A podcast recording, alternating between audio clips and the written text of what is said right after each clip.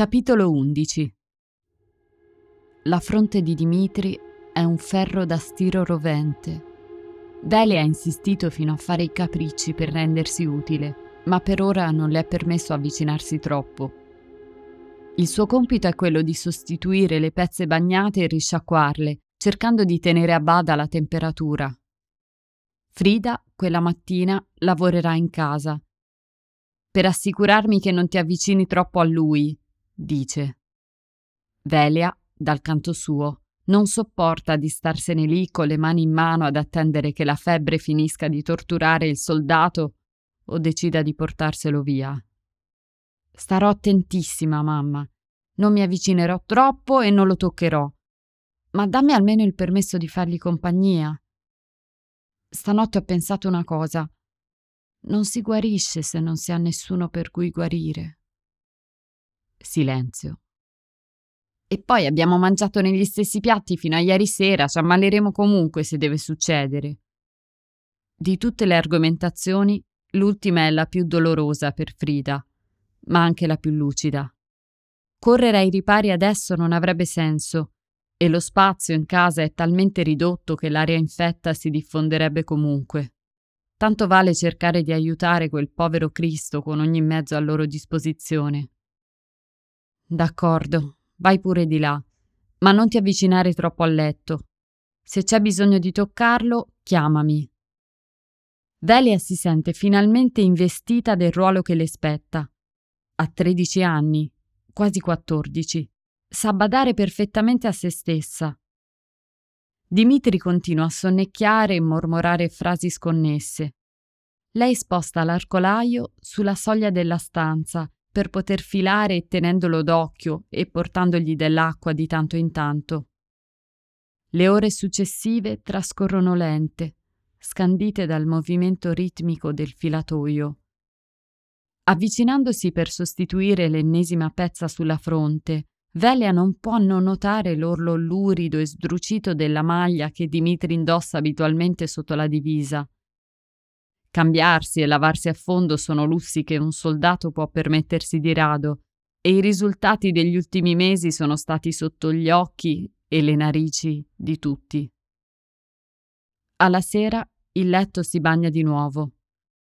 Buon segno, vuol dire che la temperatura sta scendendo, dice Frida prima di coricarsi. Domani vedremo il da farsi. L'indomani l'ingresso di Velia nella stanza di Demetrio è accolto da un flebile ma cordiale Mandi, Vilia. Lui è seduto sul bordo del letto e sposta più volte lo sguardo dalla ragazzina alla pozza di sudore che ha lasciato nella notte sul materasso. Il colorito del viso non è dei migliori, ma la febbre deve aver allentato la sua morsa. Frida entra in camera scavalcando in fretta la figlia e controlla la fronte del malato con apprensione. Sembra che la temperatura sia scesa. Dobbiamo assolutamente lavare questa maglia, indecente. Fagliela togliere. Vado a prendergli qualcosa di pulito da mettere per il momento, dice con sollievo. Velia fa cenno a Dimitri di sfilarsi la maglia. Lui esegue gli ordini senza battere ciglio. La sua stazza imponente è ancora più evidente senza i soliti pesanti indumenti addosso, ma a lasciare esterrefatta Velia è uno spettacolo ben più sconvolgente di un paio di spalle ben tornite. La vista improvvisa della schiena di Demetrio le strappa un gridolino di orrore che riesce a malapena a ricacciare indietro. Un'enorme cicatrice la solca letteralmente dalla base del collo fino alla cintola, ramificandosi in un reticolo di segni che si intrecciano sull'intera superficie. Deli abbassa in fretta lo sguardo, fingendo penosamente di non aver notato niente di strano.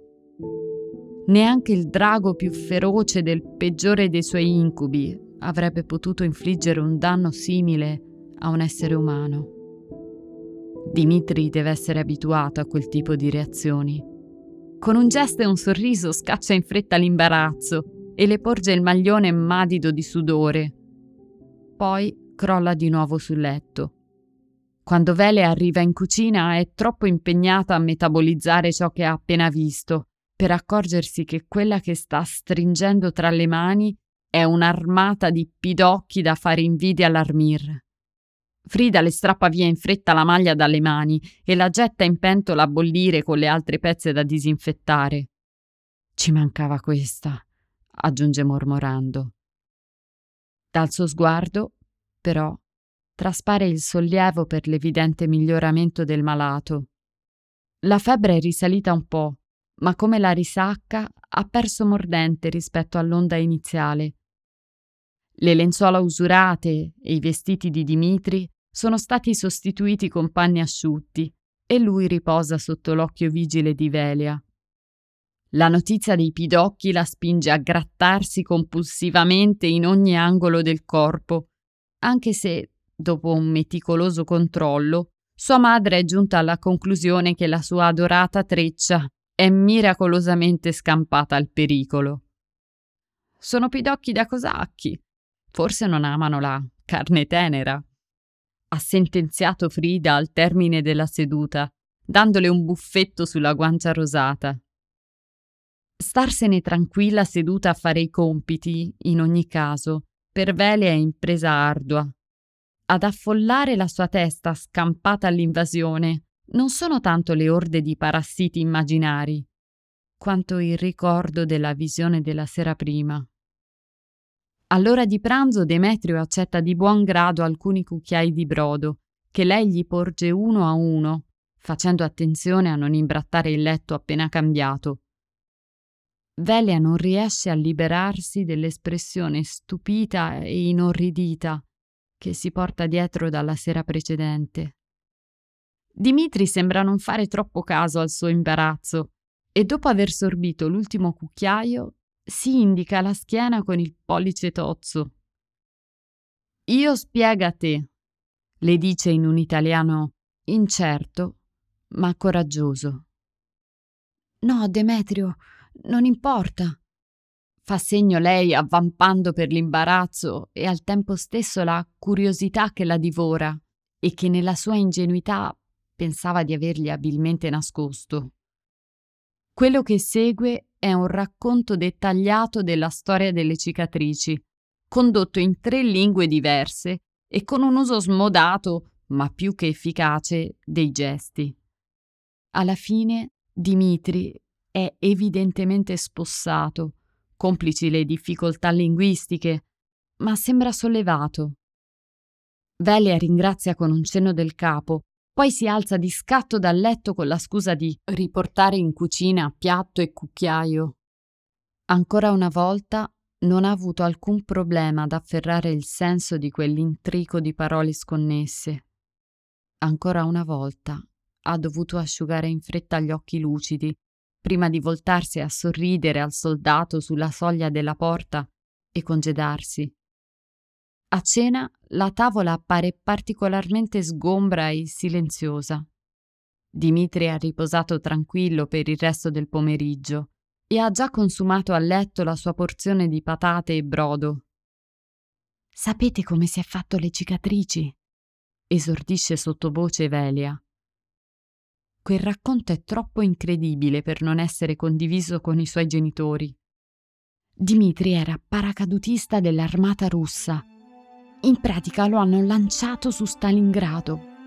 Solo che i nemici lo hanno battuto sul tempo, lui e gli altri soldati. Era come se fossero stati lì ad aspettarli, capite? Hanno aperto il fuoco quando ancora non avevano toccato terra. Le mitragliate lo hanno colpito alla schiena. È caduto sugli altri, tutti ammassati. Se i colpi lo avessero preso da davanti, non avrebbe avuto scampo. Invece lo hanno aperto dalle scapole in giù. I nemici pensavano che fosse un cadavere tra i cadaveri. Lo hanno lasciato lì. Dopo ore qualcuno lo ha visto muoversi e lo ha raccolto. È così che è finito prigioniero dei tedeschi e poi è stato arruolato per Kosakenland. Dimitri no caput, mi ha detto. Poi ha pure riso. Era sicuro che sarebbe morto. Ma le avete viste le sue spalle?